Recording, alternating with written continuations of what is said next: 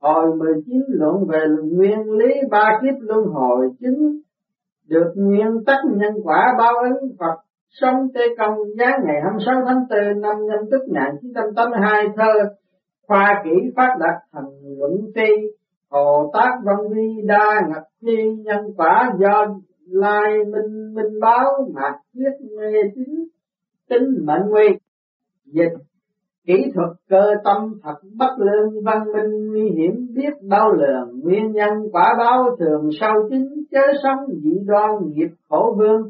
Thế Phật gần đây khoa học kỹ thuật dần dần phát đạt, do đó bọn gây nghiệp chuyên lớn tiếng hô hào, những thuyết vô thần tuyên truyền thông tin về nhân quả. Song không thể vì người ta không tin nhân quả mà không có nhân quả báo ứng có một số kẻ làm ác bị báo ứng nhãn tiền, có một số làm ác lại ung dung sống ngoài vòng pháp luật. Những kẻ làm ác đó sẽ dĩ chưa bị báo ứng nhân quả ngay lập tức là vì kiếp trước tu nhân tích đức hoặc được hưởng phúc đức ông bà để lại, do đó không bị trừng phạt ngay. Nếu như không rõ lẽ này mà phủ nhận nhân quả tiếp tục làm ác thì làm sao tránh khỏi tai ương?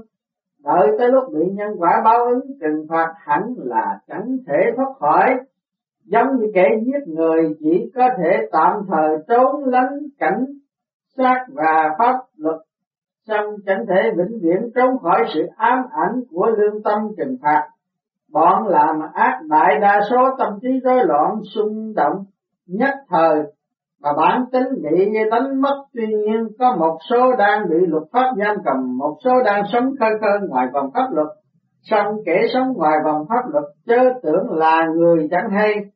Quỷ chẳng nghe rõ mà cố tình tái phạm, nếu như còn giữ ý niệm này, chắc chắn sẽ gặp cảnh vô cùng bi thương. Giờ thầy giảng cho con một chuyện cũ, ngày xưa có một kẻ cường đạo gặp một vị hòa thượng tính cướp tiền vị hòa thượng liền nhỏ lệ khiến tên cường đạo cười ha hả nói chẳng thể ngờ được rằng một kẻ xuất gia tu hành khi mất của lại có thể khóc được khi đó vị hòa thượng nói Vẻ từ bi đến ngay thân xác này tôi cũng chẳng hề quý trọng nữa, là của cải tôi sợ sợ dĩ khóc là bởi vì thương anh. Chẳng rõ kiếp trước anh có giao nhân gì khiến kiếp này anh trở thành kẻ cướp. Đã vậy ngày nay lại còn gieo nhân đại ác, tương lai hẳn là sẽ càng phải nhận quả ác báo ứng.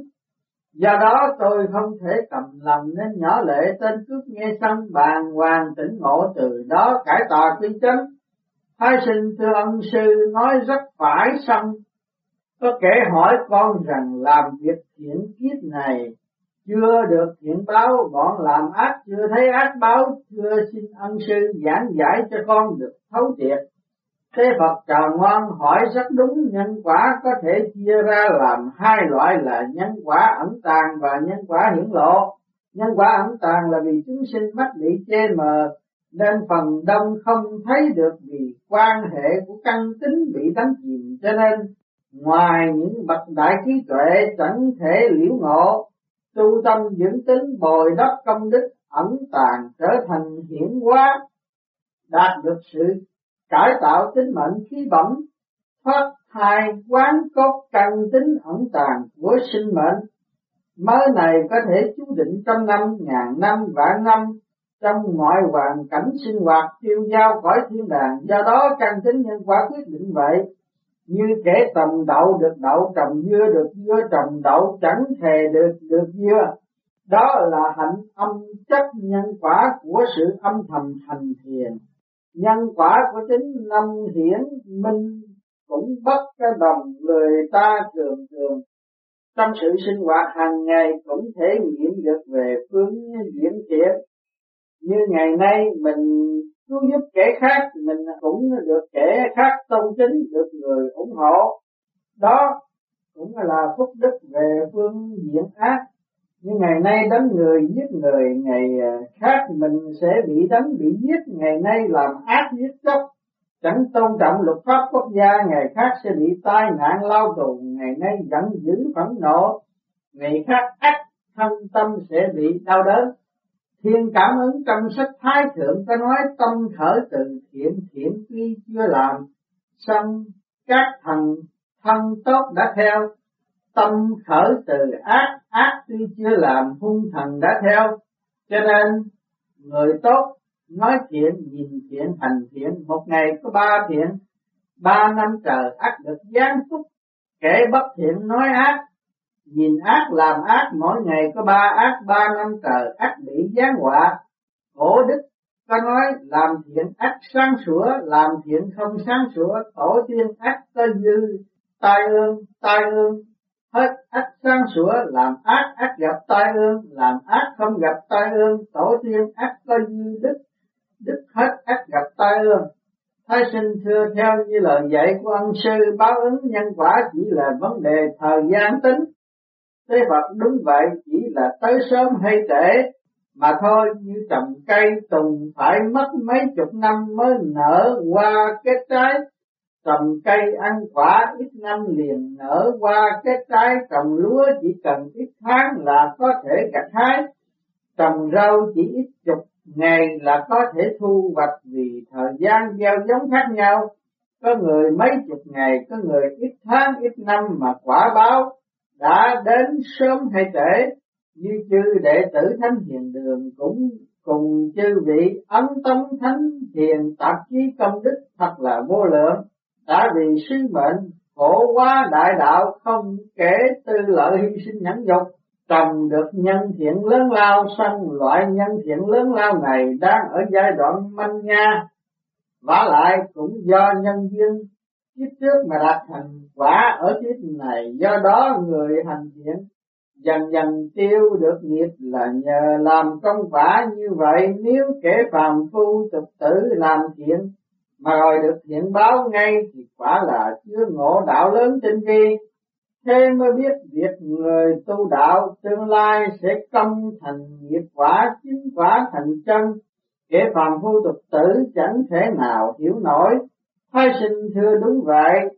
Lời dạy quan sư, người tu đạo, ở trên đời dương đương nhiên phải, thể hội thâm sâu, chẳng thể lơ là nhìn bề ngoài. Nếu thấy người khác chân thành tu đạo tự mình, mới đi được một bước, thì khi thấy người tu đạo thoái chí ắt là mình cũng thoái chí theo họ.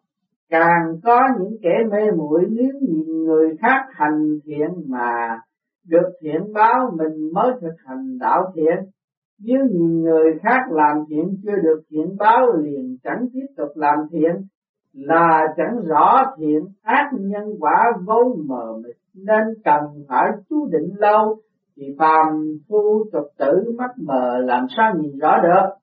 Thế Phật trời ngoan tròn ngoan nói rất đúng, nếu như người tu đạo hành đạo một cách a vua thì loại người này quả là ngu si lắm. Chẳng biết nắm vận mệnh mình ở ngay trong tâm mình. Người khác làm thiện, làm ác đối với mình chẳng hề có quan hệ. Thái sinh thưa phải, chúng sinh nếu như giác ngộ được lễ này, hẳn chẳng còn là chúng sinh nữa, vả lại. Còn một số người hoài nghi, ngơ ngác, ngoài cửa đạo thật là đáng thương. Thế Phật đúng lắm đêm nay, thời giờ đã muộn hai. Thầy trò mình chuẩn bị dạo cõi nhân gian trò ngoan, hãy mau lên đại sen thái sinh. Thưa con đã sẵn sàng, kính mời ân sư lên đường. Tế phật đã tới nơi. Thái sinh thưa tại sao mau quá? Tế phật tại vì tài giỏi. Thái sinh gia đình này hòa khí tràn đầy, bàn thờ phật trong nhà có tinh hình. Đức cổ phật nam hải, tướng mạo trang nghiêm hào quang ngời tỏa cùng ba vị khác là đức quan thánh đế quân phật sống thế công lã tiên tổ. Nên biết ngay là gia đình tu đạo.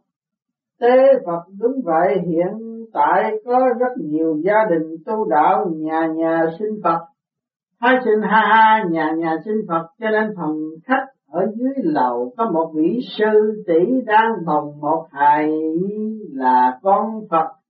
Tế phật người đời nay rất dễ xúc động giác ngộ không giống nhau tâm phân biệt nặng nề. Do đó chúng ta không nên nhắc tới hai tiếng con Phật. Chỉ biết chắc chắn rằng đạo căn phi thường thiện lành và linh ứng. Thái sinh quả đúng như vậy, con trông thấy hài nhi này tuệ tính khá cao, đạo căn sâu dày, xin thỉnh ý ân sư, có phải những người trong gia đình của hài nhi này đạo căn đều thâm sâu cả phải không?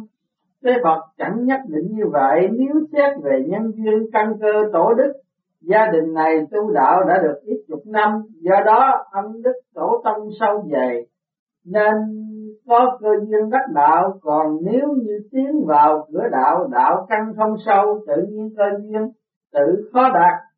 Thái sinh thưa ông sư dạy rất đúng có một số gia đình tu đạo đi khảo đảo hoài, lời than quán rồi vang nên càng quán càng phiền. Thế và chúng ta hãy tới một gia đình khác, con hãy nhìn tòa biệt thự kia là nơi ở của một đại sĩ nghiệp gia Bên trong có một đại công tử hiện đang theo học ở một trường đại học, kiếp trước là một đại thiện nhân kiều nhà thanh. Lúc sống ban nhiều phước cho làng xây cầu đắp đường nên kiếp này hưởng trọn phú quý công danh, lại còn phát tâm nguyện đời này tiếp tục làm việc thiện tích lũy công đức tương lai hưởng thụ phước trời siêu sinh cực lạc Thái sinh A à, thì ra nguyên nhân là như vậy, quả là phước đức do đó cũng chẳng lạ là kiếp này đã phò trợ cho sự nghiệp của cha thành tựu. Thế Phật gia đình khác ở ven núi đang bị gió cát phủ mờ, hai thầy trò mình hãy tới đó tham quan. Nguyên lai gia đình này kiếp trước mắt quan với người. Con có nhìn thấy đứa nhỏ ngồi trên xe lăn không? Thái sinh thưa con nhìn thấy tế Phật đứa nhỏ này ba kiếp trước là dân lưu manh, tham ăn mà chẳng ham làm, hai kiếp sau tình bị luân hồi làm súc vật. Trong thời gian đó linh hồn chịu mọi khổ tới nay đầu thai vào gia đình này, lại là gia đình không có đức chuyên kể chuyện thị phi của người, không tin nhân quả phá hoại danh tiết của người, không chính trọng bậc trưởng thượng do đó trong chống tối tâm đã bị nghiệp quả báo ứng thái sinh. Đúng là nhân quả nghiệp chướng báo ứng một ly chẳng sai, người đời gặp phải nghiệp chướng này khó mà thay đổi, thì làm cách nào để tiêu nghiệp được? Thế Phật có thể trước bàn thờ hoặc ngửa mặt lên trời hoặc hướng nội phát nguyện ấn tống sách nhân gian du ký, thực tâm sám hối hoặc âm thầm thực hành lập công đức. Giúp đỡ kẻ nghèo khổ, thần linh sẽ ngầm giúp đỡ tự nhiên quan nghiệp dần dần giải trừ, gia đình dần dần trở thành hòa thuận tốt lành. Thái sinh thưa ông sư phát tâm ấn tống kinh sách lại có thể giải nghiệp, chuyển kiếp được hay sao? Tế phật được lắm sân cũng không thể phát tâm ấn tống kinh sách vài ba lần, mà có thể hoàn toàn giải trừ hết được nghiệp chướng giúp kinh kinh sách. Tốt nhất là hướng tới mục tiêu phát nguyện trường trì giúp ấn tống hàng tháng hoặc ba tháng, một lần hoặc nửa năm. Một lần như vậy, sự phát nguyện mới giúp cho thiện tâm khỏi đọa lạc. Tu cả trong lẫn ngoài, việc giải nghiệp, chuyển kiếp suy nghĩ, so sánh thấy ứng nghiệm tương lai sẽ chiến đạo tiêu giao. Thế mới biết trách nhiệm phổ quá đạo lý của thánh hiền đường so với trước quả là khác quá nhiều đề cao việc ấm tấm tinh sách ác hiệu nghiệm hay lắm hai thầy trò mình tiếp tục dạo thăm nơi khác Thái sinh thưa hay lắm, tế Phật phía trước là phủ quan tướng Thái sinh có lẽ vì vậy khiến con cảm thấy một luồng chính khí hạo nhiên bao trùm. Tế Phật phía trong có một vị công tử đang chăm chỉ đọc kinh sách. Kiếp trước là vị tướng của triều đại nhà Nguyên.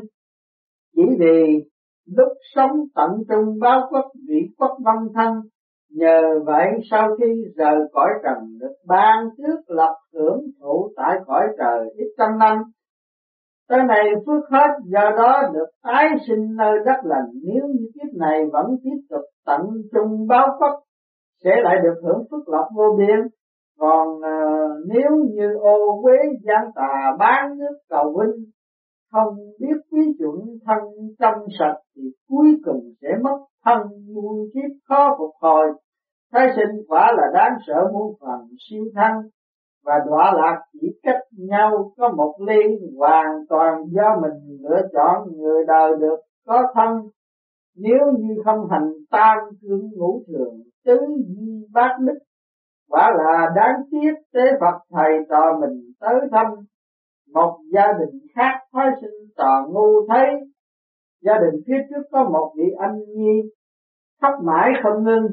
Thế Phật vị anh nhi này trí tuệ thông minh, ngày sau sẽ làm được nhiều việc lớn lao. Gia đình này vốn không có con, song chỉ vì cha mẹ lại ao ước có con nên một mặt phát tâm ấn tấm kinh sắc, một mặt cầu xin ơn trên cuối cùng đấng thiên liên cảm động ban ân, vì sung sướng được có con song vợ chồng gia đình này đã phải trải qua sáu năm thảo đảo đầy khổ đau. Cho nên hiện tại đứa con thường ốm đau bệnh hoạn nếu như lại nguyện cùng thần thánh làm điều ơn phước có thể giải trừ được nghiệp này càng ngoan đêm nay thời giờ đã trễ hãy tạm ngưng tại đây chuẩn bị trở lại thánh hiền đường. Thái sinh, thưa con, đã lên đại sen, kính mời ân sư lên đường. Tế Phật đã tới thánh hiền đường Thái sinh xuống đại sen, hồn phát nhập thể xác.